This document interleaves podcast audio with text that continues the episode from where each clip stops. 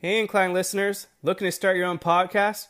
Let me tell you about Anchor. First of all, it's free. There's creation tools that allow you to record and edit your podcast right from your phone or your computer.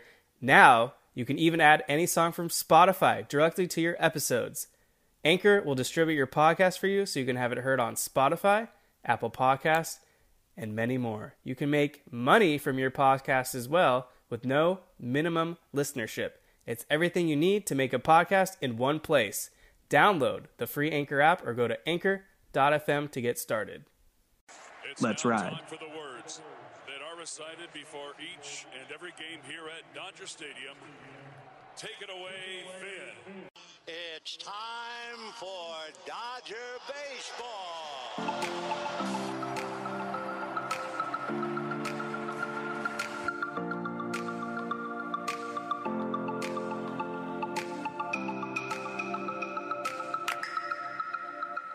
What's happening, everyone? Thank you for listening to another week of the Incline. Kevin Klein here, and the Dodgers are kicking off a three-game series today. We're going to talk about that later. We got a lot to talk about today.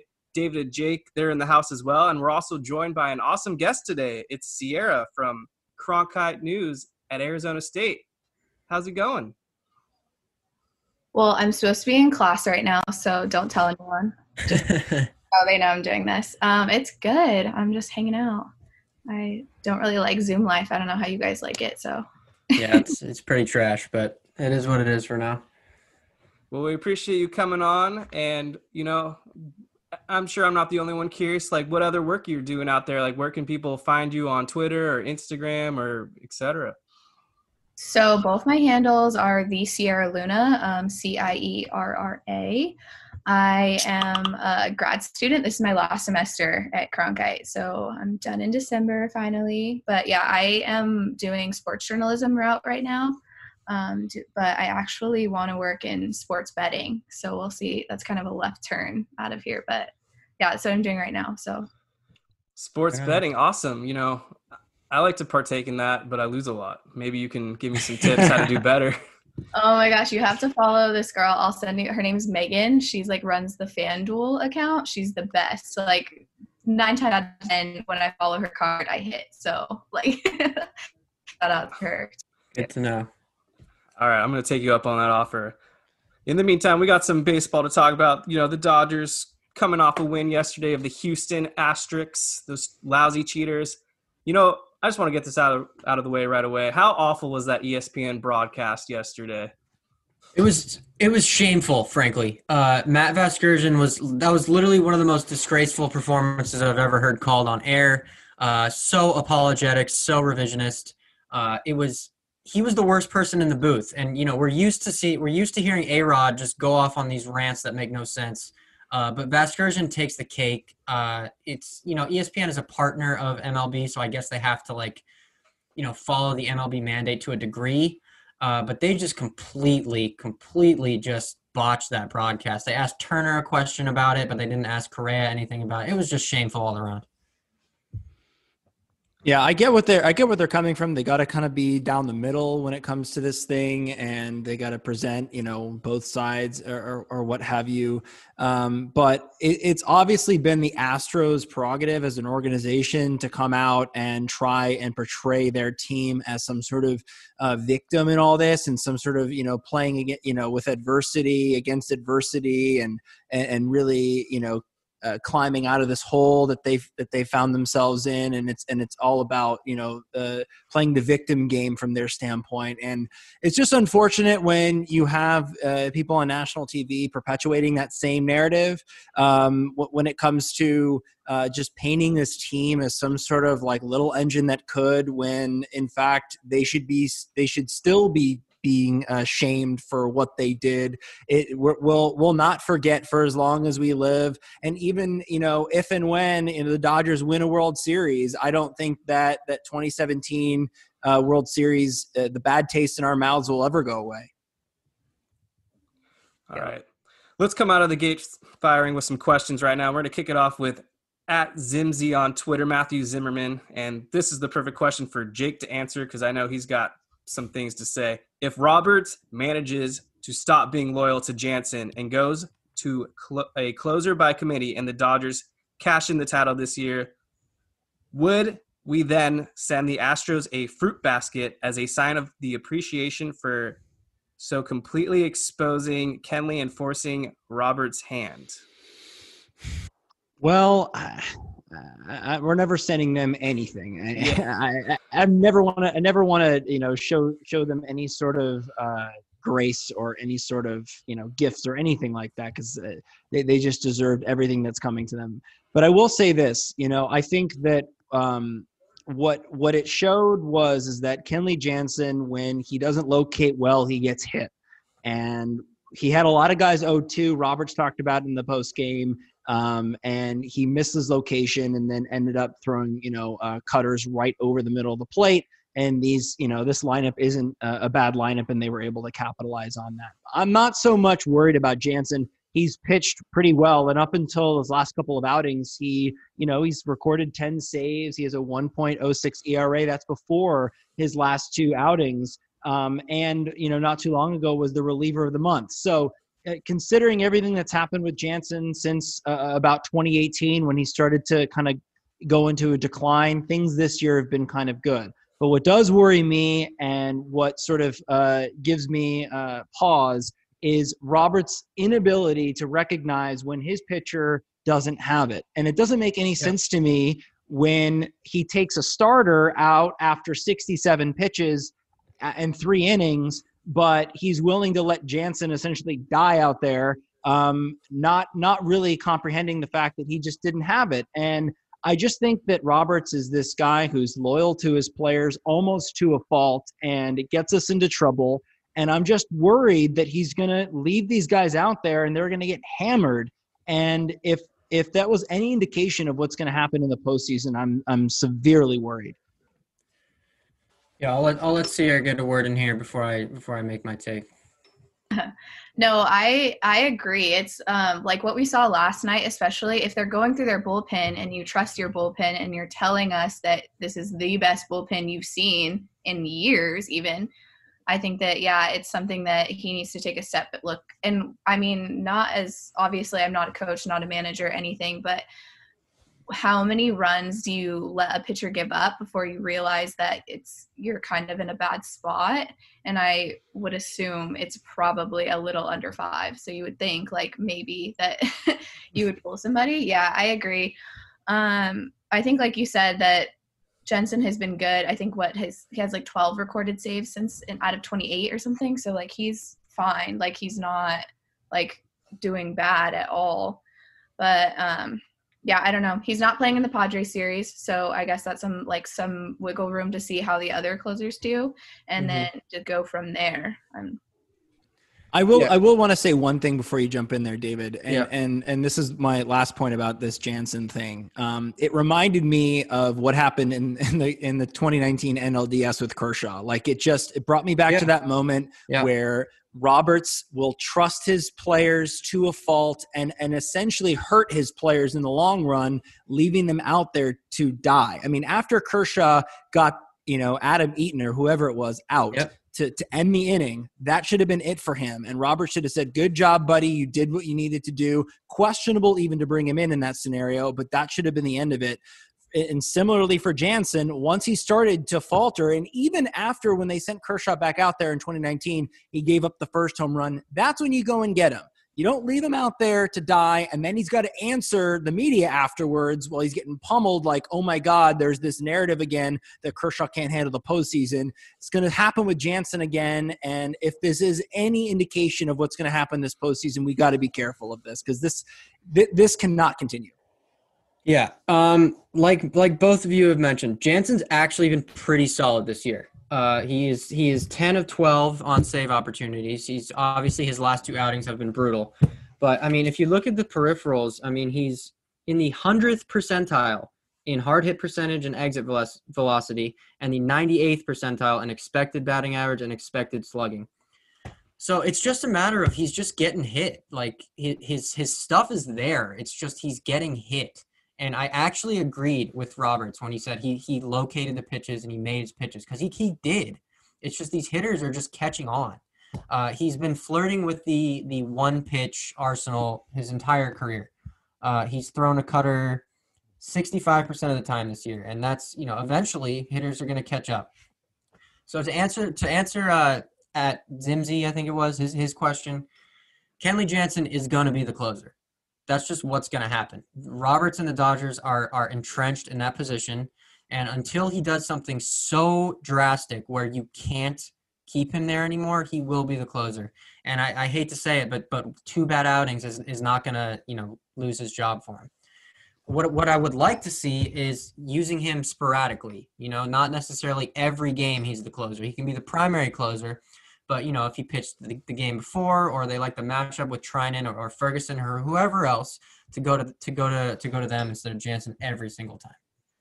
I will say though, to Robert's credit, I did like the fact that he brought Jansen back out there the second time, or I the, agree. the second game of the Astros series, just to you know, uh, kind of you Oh. know, get his confidence back up.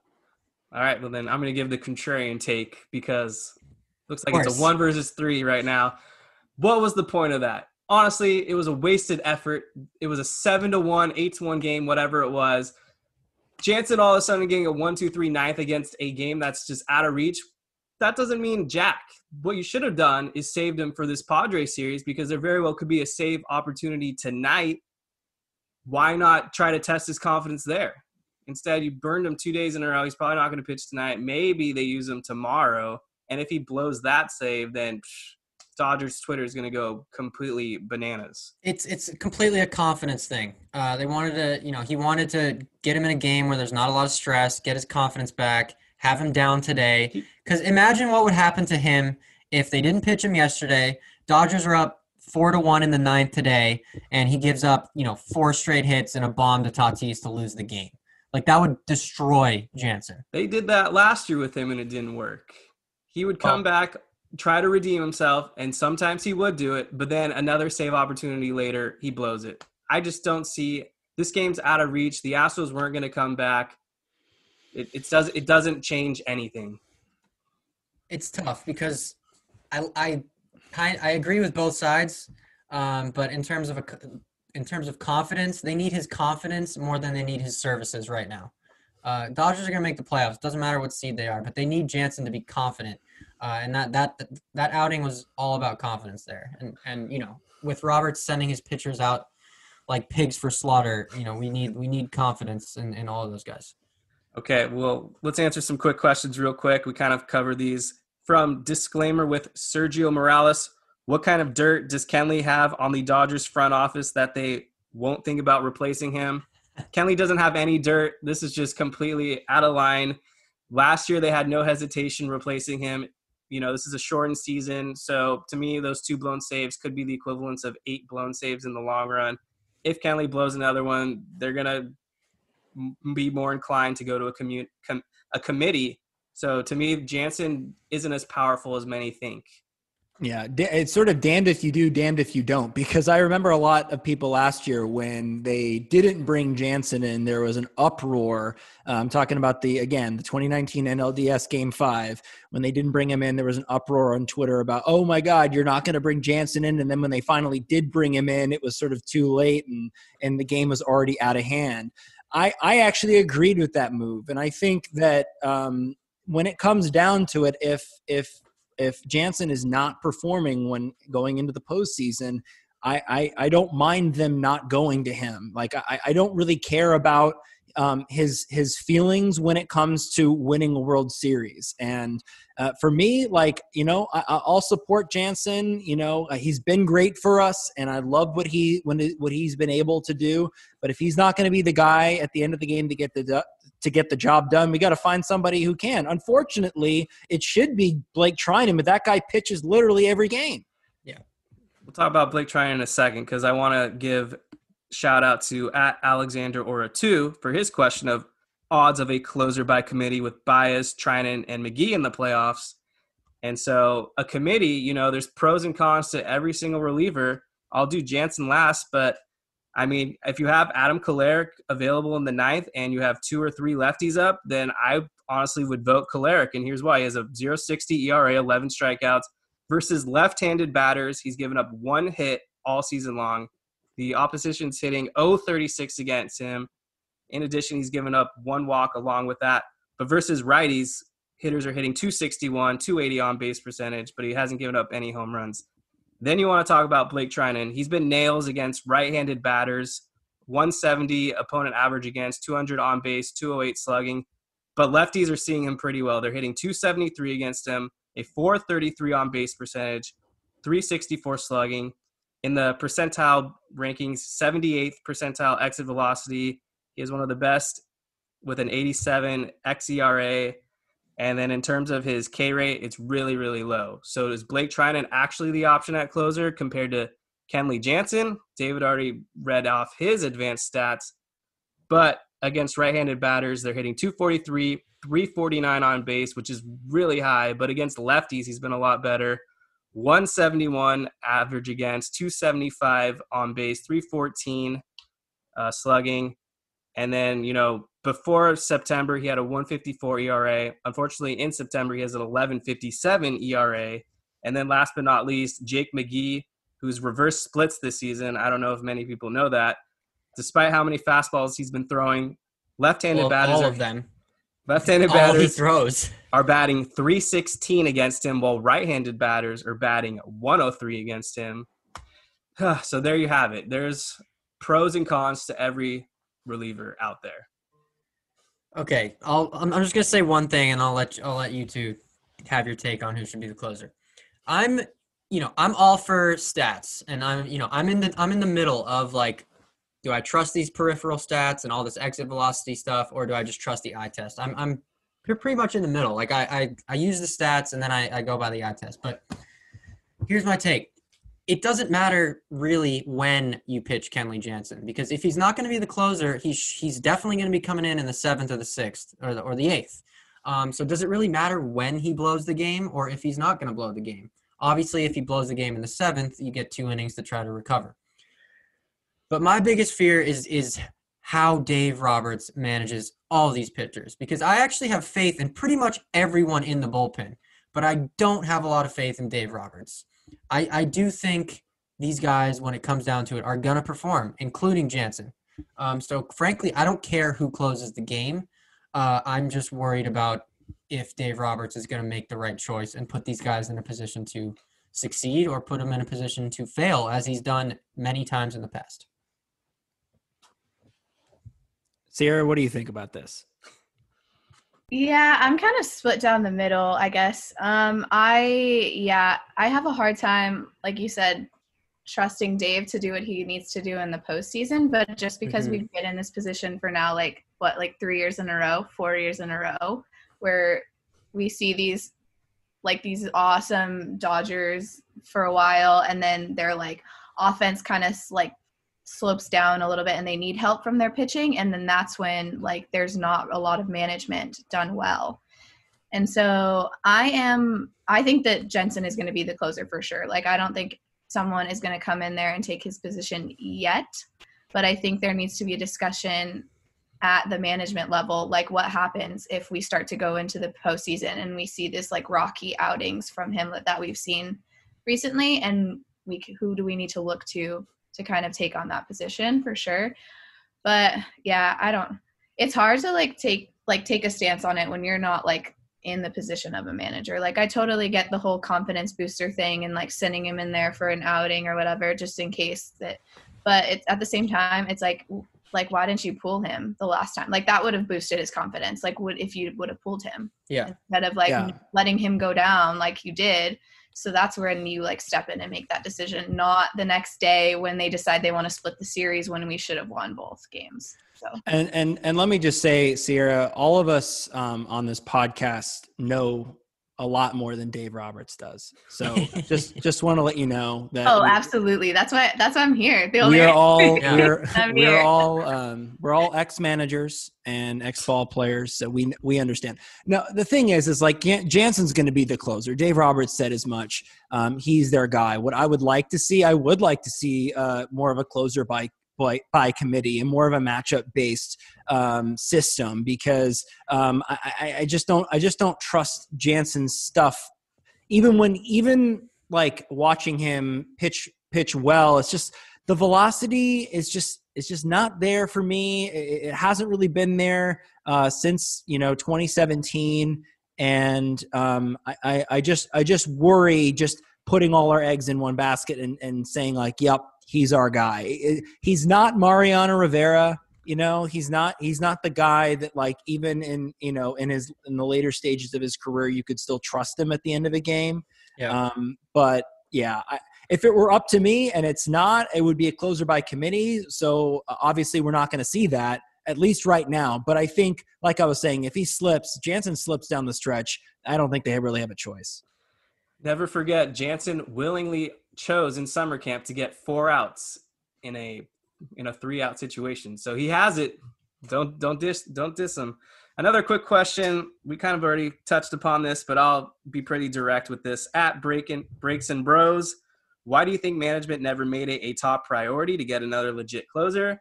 Uh, sorry, Breaks and Bros. They did make it a priority when they Yeah, signed excuse me. Blake Blake Treinen in the offseason. They were willing to give him 10 million. Don't forget, in 2018, he was arguably the best closer in baseball when he converted 38 saves and had a 0.78 ERA.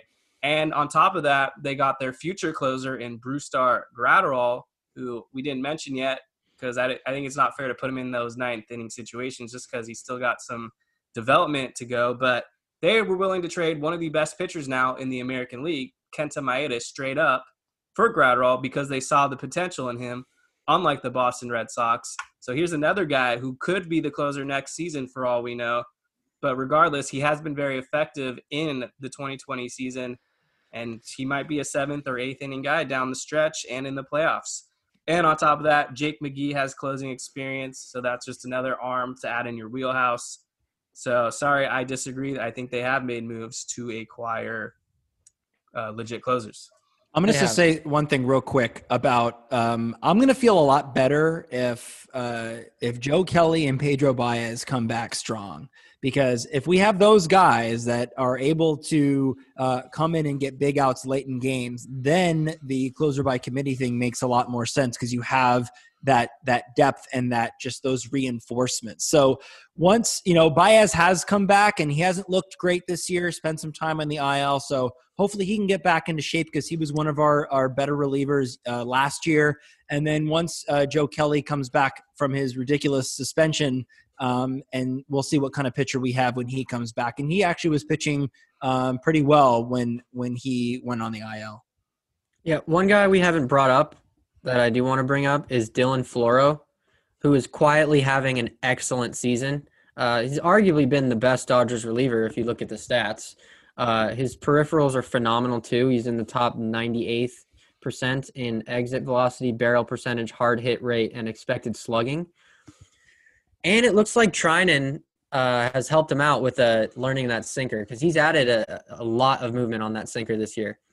I'm not. I'm not sure Roberts would trust him in the ninth, uh, but this is a guy who is for sure going to be on the postseason roster. And who knows if they're going to go by committee, they might go with Floro there because he's quietly been very, very good this year.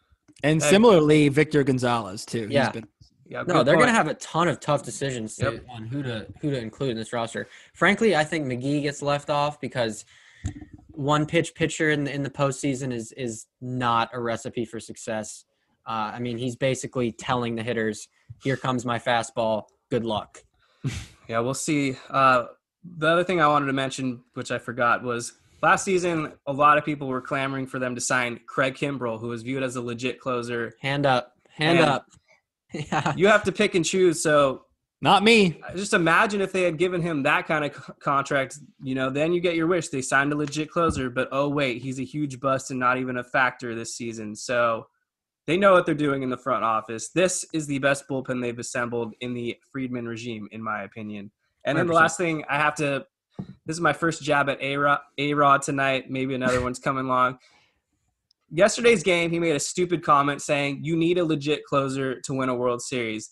Well, where A Rod was mistaken was from 2016 to 2019, none of those teams had a stable closer when the postseason actually rolled around. And yet all those teams were able to win a World Series, regardless, you know, some were due to cheating. But you look at Aroldis Chapman was a disaster almost every outing. Craig Kimbrel blew a lot of opportunities with the Red Sox. They lost faith in him. Ken Giles, Yeah, they Giles. were they were going to Brad Peacock and McCullers to close out games. And then last season, the Nationals, they didn't even have a closer. Their bullpen was so bad, they just used a bunch of new guys they acquired, such as Daniel Hudson and sometimes Sean Doolittle. So, yeah, that's all I have to say about this topic. Um, Arod also said Kenley Jansen should throw less strikes. So like I get what I get what he was going for there, but it just the fact that Arod said it made it sound really stupid. Yeah, that whole commentary last night was interesting. Like, it, I don't know. He's, I, I think he also said something about like, oh, Chris Taylor shouldn't hit because they should just like let Jansen see what happens when he's in the same Yeah, situation. yeah, yeah, It's like, what are you telling baseball players to not hit? Like, yeah. that doesn't make any sense at all. I don't know what that. Yeah, it was like the Dodgers should stop scoring runs so they can like let Kenley spin the chamber again. Yeah, making comments about. I think he made some comment about like Cody Bellinger too letting up on the plate, and everyone was pissed. he did, yes. Eh. Uh, just shout out to at Peru Mike as well. And we're going to drop the Jansen stuff, but hopefully we gave you some clarity in your question regarding Jansen's leash as well. Uh, speaking of Chris Taylor, who was just brought up, I know Jake wanted to talk about how good he's been this season. Let's give this man his moment of fame and credit. I I love Chris Taylor. I think Chris Taylor is probably one of the biggest trades that Andrew Friedman has made since he's been with the Dodgers just because it was so under the radar and a lot of people when we got him from Seattle was like, "What? Who is this guy?" And since he's come over, he's, you know, changed up his batting stance a little bit, changed up his swing, and this dude can rake and he can play every position. And to me, that's so so valuable. He was the 2017 NLCS co MVP. He was uh, unbelievable on that squad, and he's just been such a great uh, fill-in player. When Corey Seager has gone down, he can play every single outfield position, and not only that, he's a really good fielder at every single position. So that's hard to come by, and also he's got a good bat he over overall this season he hasn't been like lighting it up but over the last 10 games he's hitting 359 432 on base percentage 692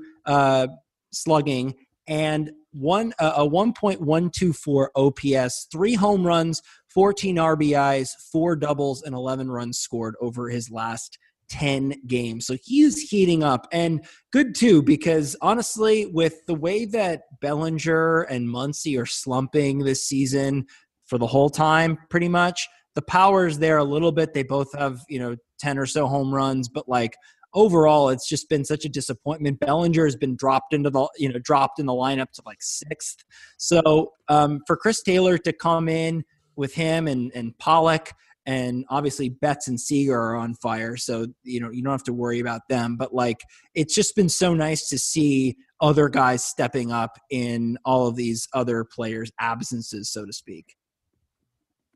Yeah, I agree. Taylor's been awesome this year, but let me let me let me talk about AJ Pollock real quick. Late in games, he's hitting 455 with a 1.342 OPS with two home runs.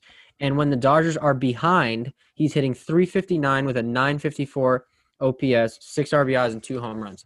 This dude has earned the right to not be a platoon player. He needs to be in the lineup every day. He's earned it. He's hitting lefties, and he's actually hitting righties even better than lefties. Um, it looks like, you know, Joc Pederson may be his time with the Dodgers may be coming to an end. He's a free agent at the end of this year. He's really struggling this year. Um, I would not be surprised if they still kept him on the postseason roster due to his, you know, past postseason success. Uh, but Pollock and Taylor absolutely need to be starting pretty much every day. Yeah. Agreed.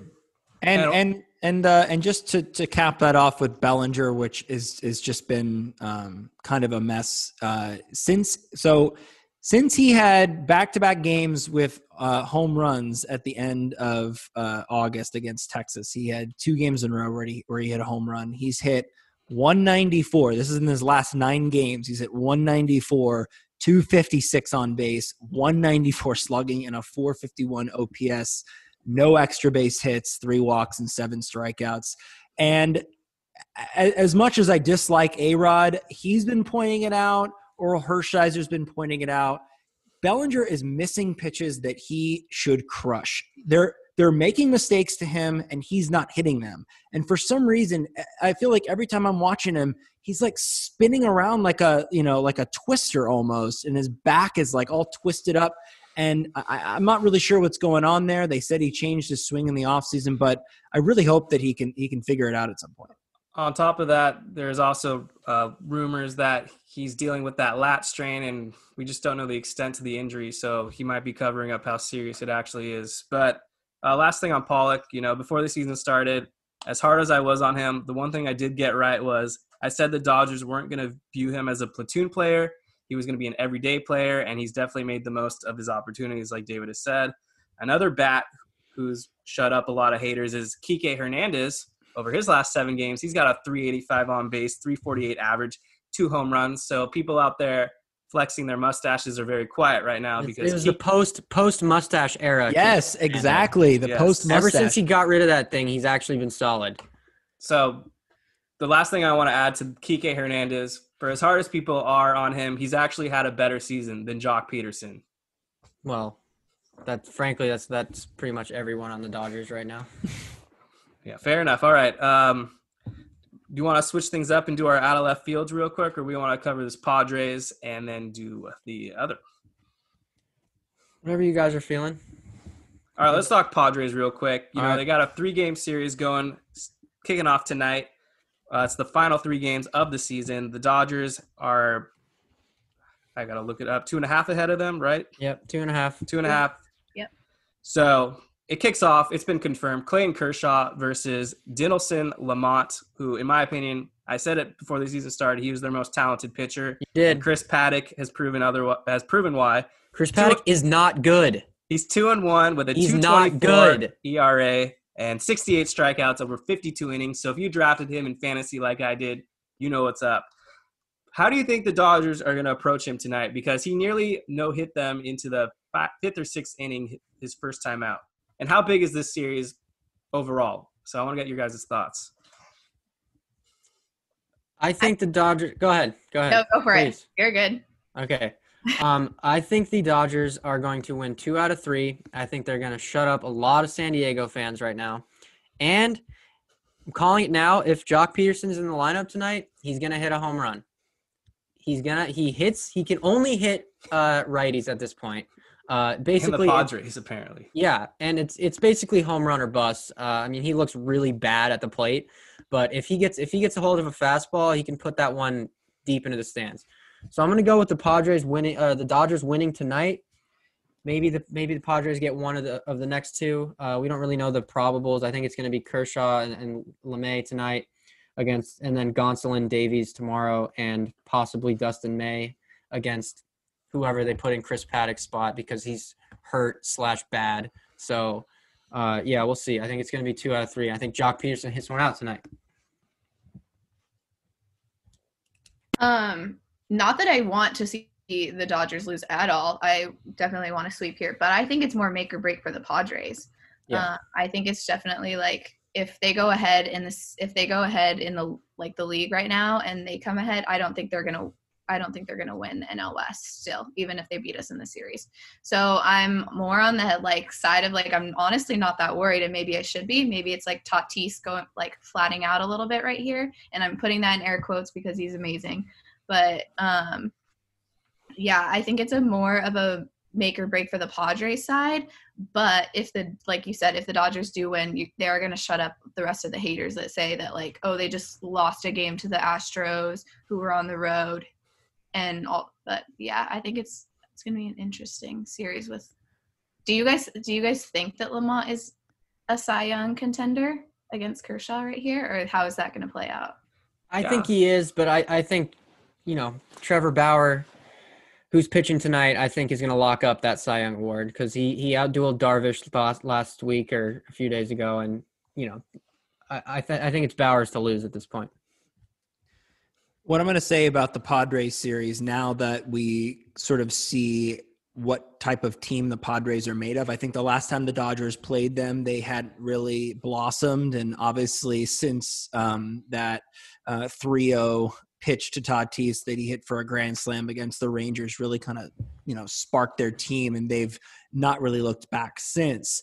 And Yeah, oh, thanks, won- Chris Woodward. yeah, they they've won eight of their last ten games, and so they're they're they're winning at a good clip here. I really think we're going to see which team is better in this series because if you if you think about it, the Dodgers and the Padres have essentially played the same teams, right? So you know, with everyone talking about how great the Padres are, it's like, yeah, okay, well, they're playing the same sorry ass teams that we're playing, with the exception of the Oakland A's, which we haven't played yet and that, that team is pretty good. So I really think we're going to see what you know what these two teams are made of, and this is a statements series for sure. We've said that a lot about uh, a number of different series. Uh, the other one being the Astros series, but this is a statement series.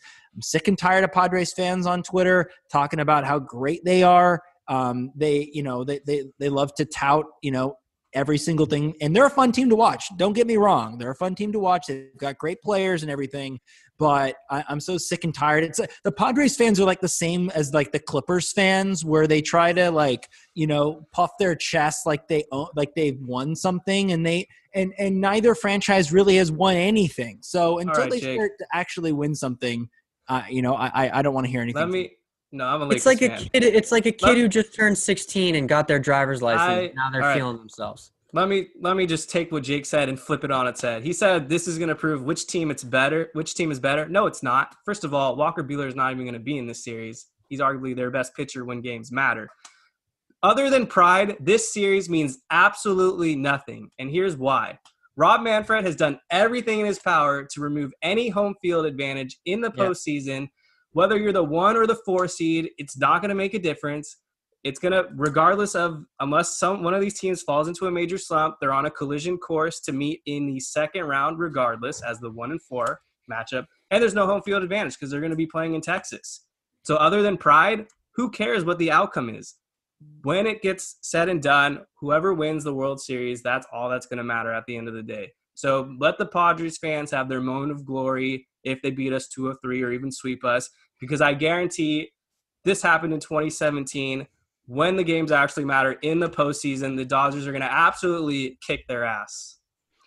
I don't know. All I'm going to say is that the Padres are one of the best teams in the National League. So if the Dodgers can can take them out two out of three, I think that says a lot. Honestly, you know, I don't. I'm and I'm not going to say that you know if the Padres take two out of three from us or sweep us that they're necessarily the better team. But these are the two. These are the two best teams in in the division. So for me, it is a statement game. Final thing that I just wanted to add real quick. First of all, uh, it's worth mentioning Eric Hosmer is out, so that's a big bat for the Padres. But I'm going to say it again. I don't care what happens in this series. I trust the Dodgers once the postseason actually rolls around. The Padres have no experience. They're literally gloating in a 50 game sample size right now. We've seen so many teams in the past get off to the start and completely collapse in the second half. And I don't see how the Padres are any different. They have no experience whatsoever. Whew, all right, there. I got a little fired up. I, I hate the Padres, I must say. I, I mean, obviously they're no Giants, but I remember as a kid going to Petco Park, watching Jake Peavy dominate us. You know, they might be the lovable losers for the past 10 years, but I can think back and I remember hating that team. And those memories are coming up again. And to add on top of that, in 2017, I was in San Diego. I went to like Ogies or something mediocre like that to watch the World Series Game Three. There I am in my Dodgers uniform, and what is everyone else doing in San Diego? They're rooting for the Houston Astros. Anytime the Dodgers slipped up or went the Astros way, there they were laughing or cheering for the Astros. So I hate that. I hate that fan base. I must say. Yeah, it's they're the sad part is they're a fun team to watch. Um, but like I like I mentioned before, it's like their fan base is like they like a little 16 year old who just got their driver's license and now thinks they're all super cool and can like play with the big kids and do all this fun stuff. And you know padres fans absolutely despise me on twitter. Uh, it's like this one guy anytime i even think about the padres he's like in my mentions just yelling at me. Um, but look it's i agree with kevin's point to a degree of if they don't win the division, they will be the four seed. And if the season ended now, and if they were the four seed, they would play the Marlins. Uh, if the season ended Now, when they were the one seed, which they currently are, they would play the Giants. Um, so it's you know it's a toss up either way. Do you want to play the Marlins and Sixto Sanchez, who's been unreal this year, or do you want to play the Giants, who just have voodoo devil magic against the Dodgers for some reason? So it's it's it's a toss up. Uh, it doesn't really matter. It's more for pride. Uh, Tatis is fun to watch. Machado's kind of annoying, but he's good. Uh, and you know Chris Paddack also isn't good. So you know it's it's going to be a fun series. It, it doesn't really matter in the grand scheme of things.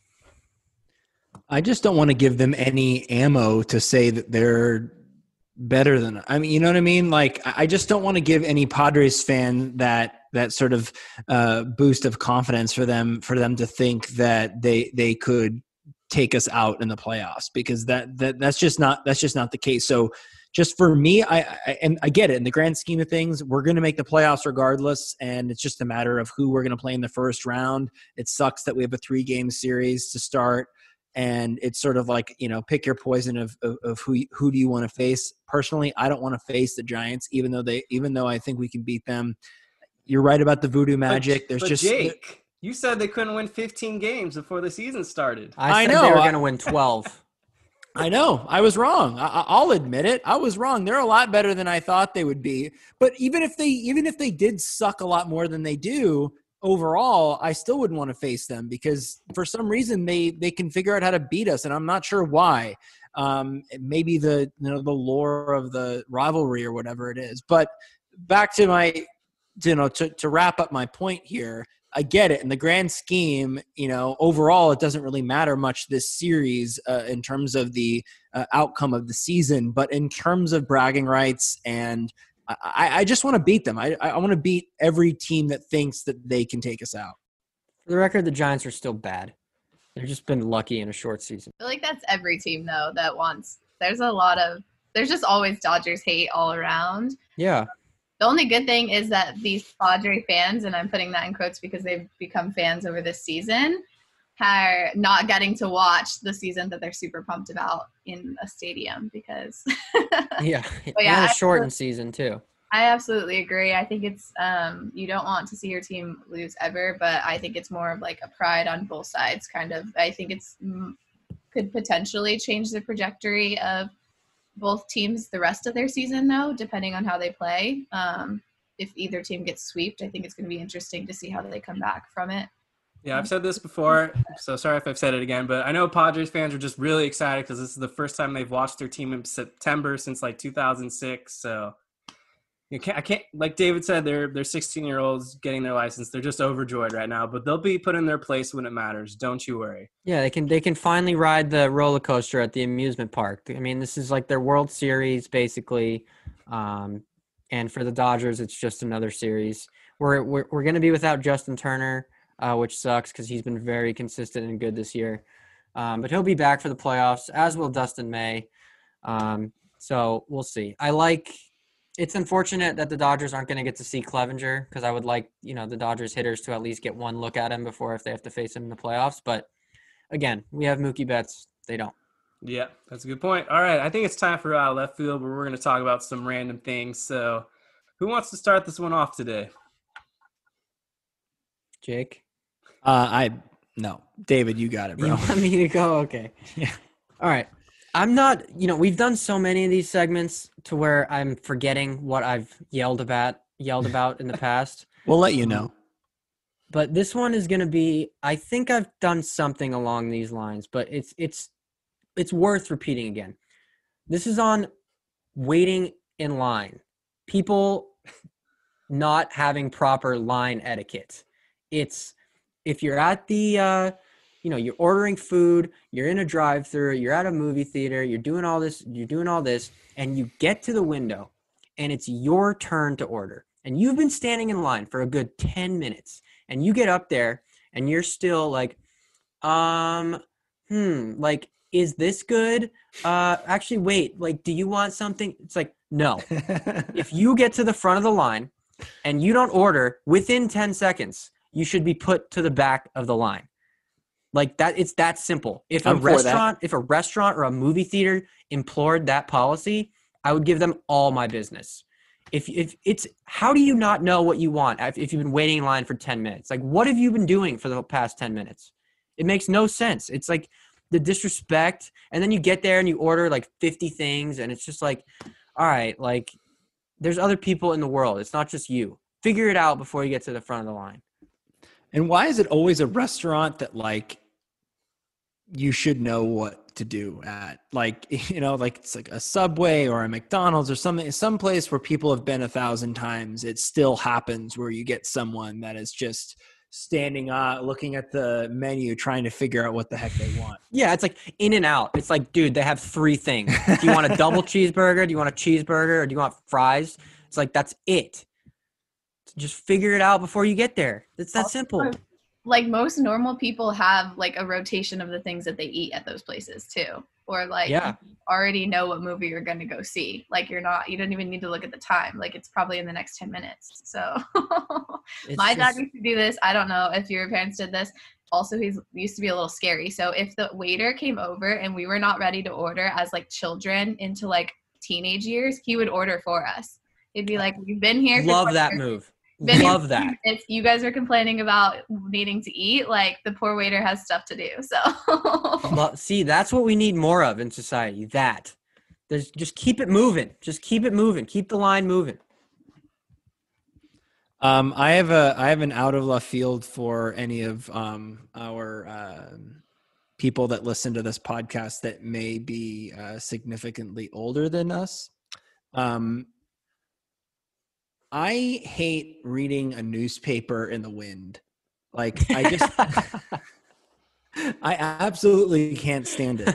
And I know I know people our age aren't reading newspapers anymore, but man, oh man, when it's windy out and you're reading a newspaper, which you know doesn't happen a lot, but when it does, I'm reminded of how pissed off I get is when you're trying to flip to a page that you want and the thing is you know flapping in your face and you can't get the page turned that you want. It's just so so frustrating. And then because that's such a short rant, I'm just going to throw another little out of left field in there where like you just this is completely different where you change you just change your clothes, maybe you just took a shower, you put new clothes on and then immediately you go to like drink something like, you know, a coke or or some coffee or whatever and it spills all over you.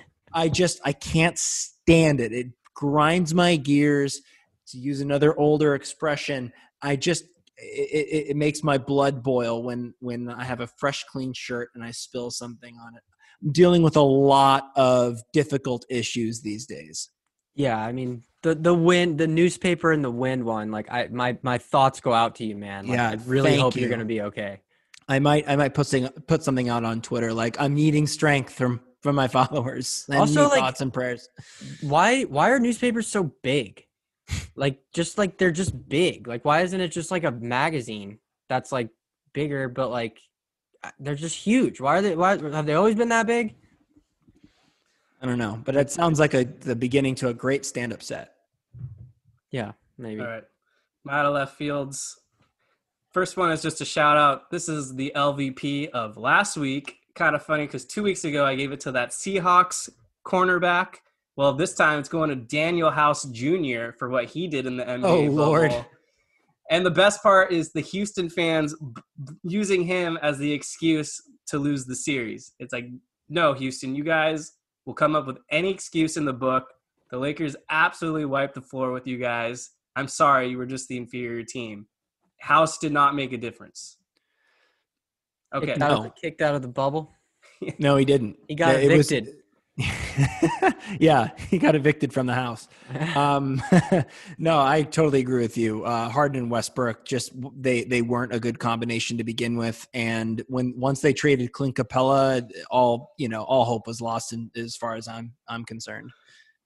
Okay, so the actual out of left field today is about fortune cookies. And I just want to Okay. say they're not cookies. They are crackers. so this whole false narrative that it's a fortune cookie, no. It should be a fortune cracker. They are way too crunchy to be crackers. A cookie needs to be soft and moist. A fortune cookie lacks nut has none of that. you know, you bite into it, it literally just falls apart. it's a pain in the ass to even break. It's just like a cracker. It falls in shambles. So, and even Japanese. The story is that they stole it from the Japanese, which was a cracker thousands of years ago. Okay. Some interesting stuff. Newspaper wind and fortune crackers and Yeah. line people. All right, Cierra, what do you got for us? Well, first off, I don't ever eat my fortune cookies, so I blame all my bad luck on the fact that when I get fortune cookies, I don't eat them. I just read the fortune, and I think that everyone says that's bad luck because it's not good. So yeah, they, they they taste terrible. not good. Um, mine is I don't know if you guys have done this. This is super funny. This actually happened yesterday. When people ask you to take pictures of them and you're like kind of like, no, I had a friend yesterday tell somebody I don't want to take your group picture. And it was so funny, but I was like, that should be a normal thing that like you're you don't have to take people's picture when you're minding your own business, like walking Yeah. on the street doing things. First of all, these people were like had been taking pictures all of brunch.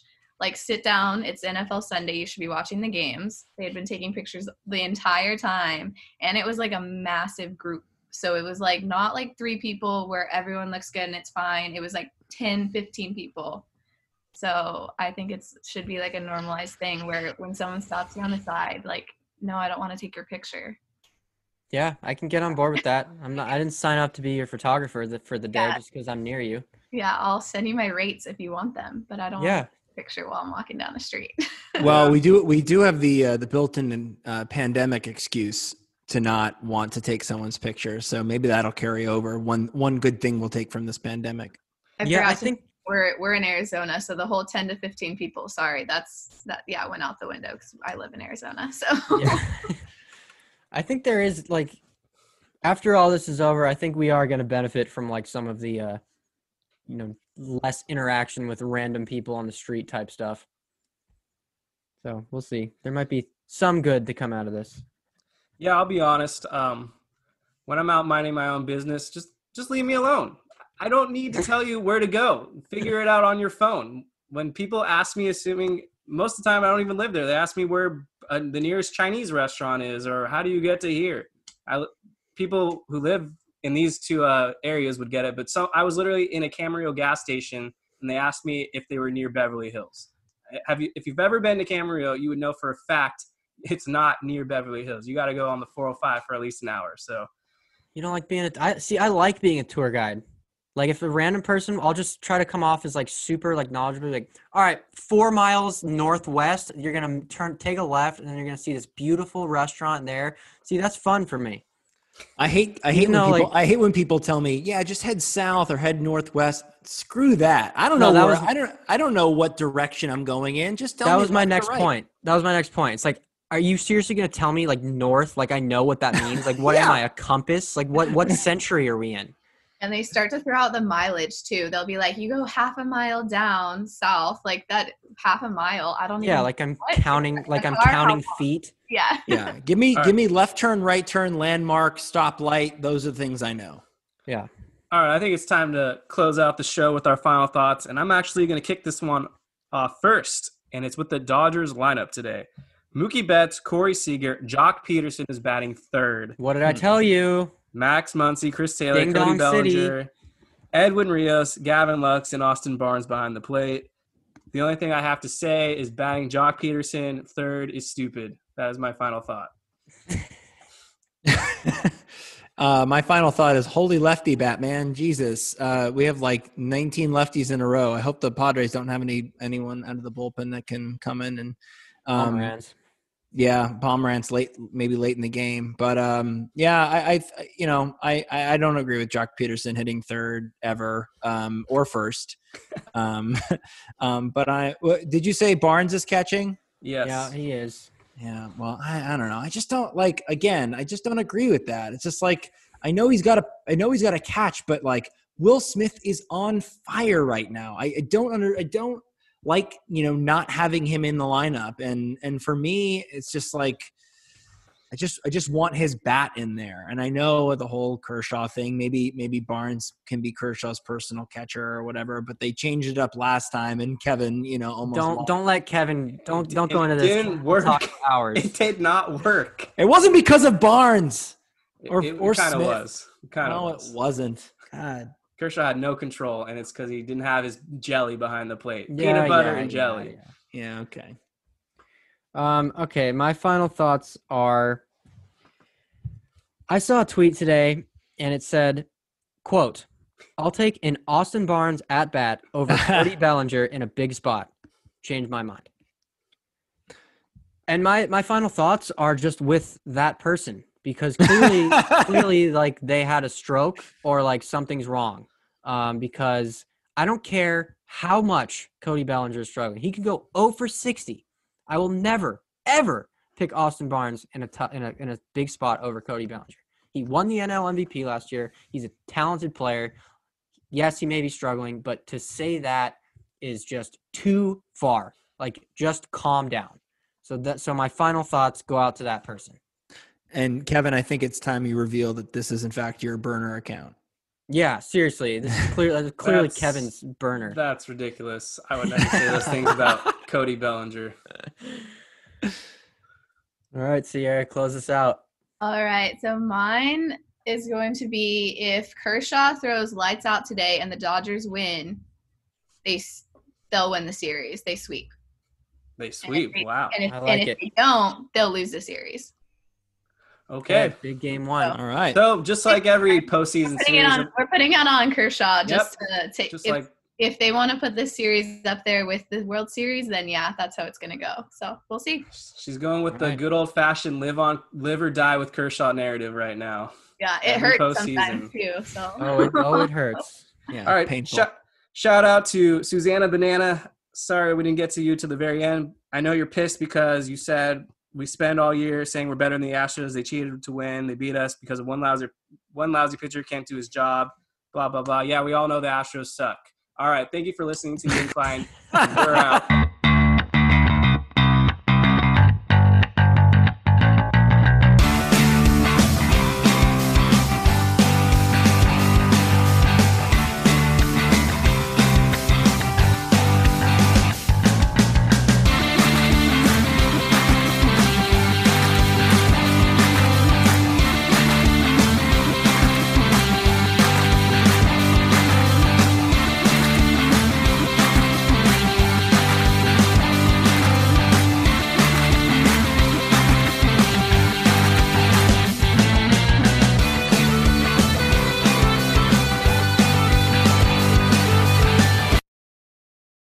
BetMGM has an unreal deal for sports fans in Virginia. Turn $5 into $150 instantly when you place your first wager at BetMGM. Simply download the BetMGM app and sign up using code Champion150. Then, place a $5 wager on any sport. You'll receive $150 in bonus bets, regardless of your wager's outcome. And if you think the fun stops there, the King of Sportsbooks has plenty of surprises in store. Check out daily promotions, same game parlays, live bets, and so much more. Download the app in Virginia today and get $150 in bonus bets instantly from your first wager. Only at BetMGM. BetMGM and GameSense remind you to play responsibly. See BetMGM.com for terms. 21 plus only, Virginia only. New customer offer. Subject to eligibility requirements. Rewards are non withdrawable bonus bets that expire in seven days. Please gamble responsibly. Gambling problem? Call 1 800 Gambler. Promotional offer not available in Washington, D.C.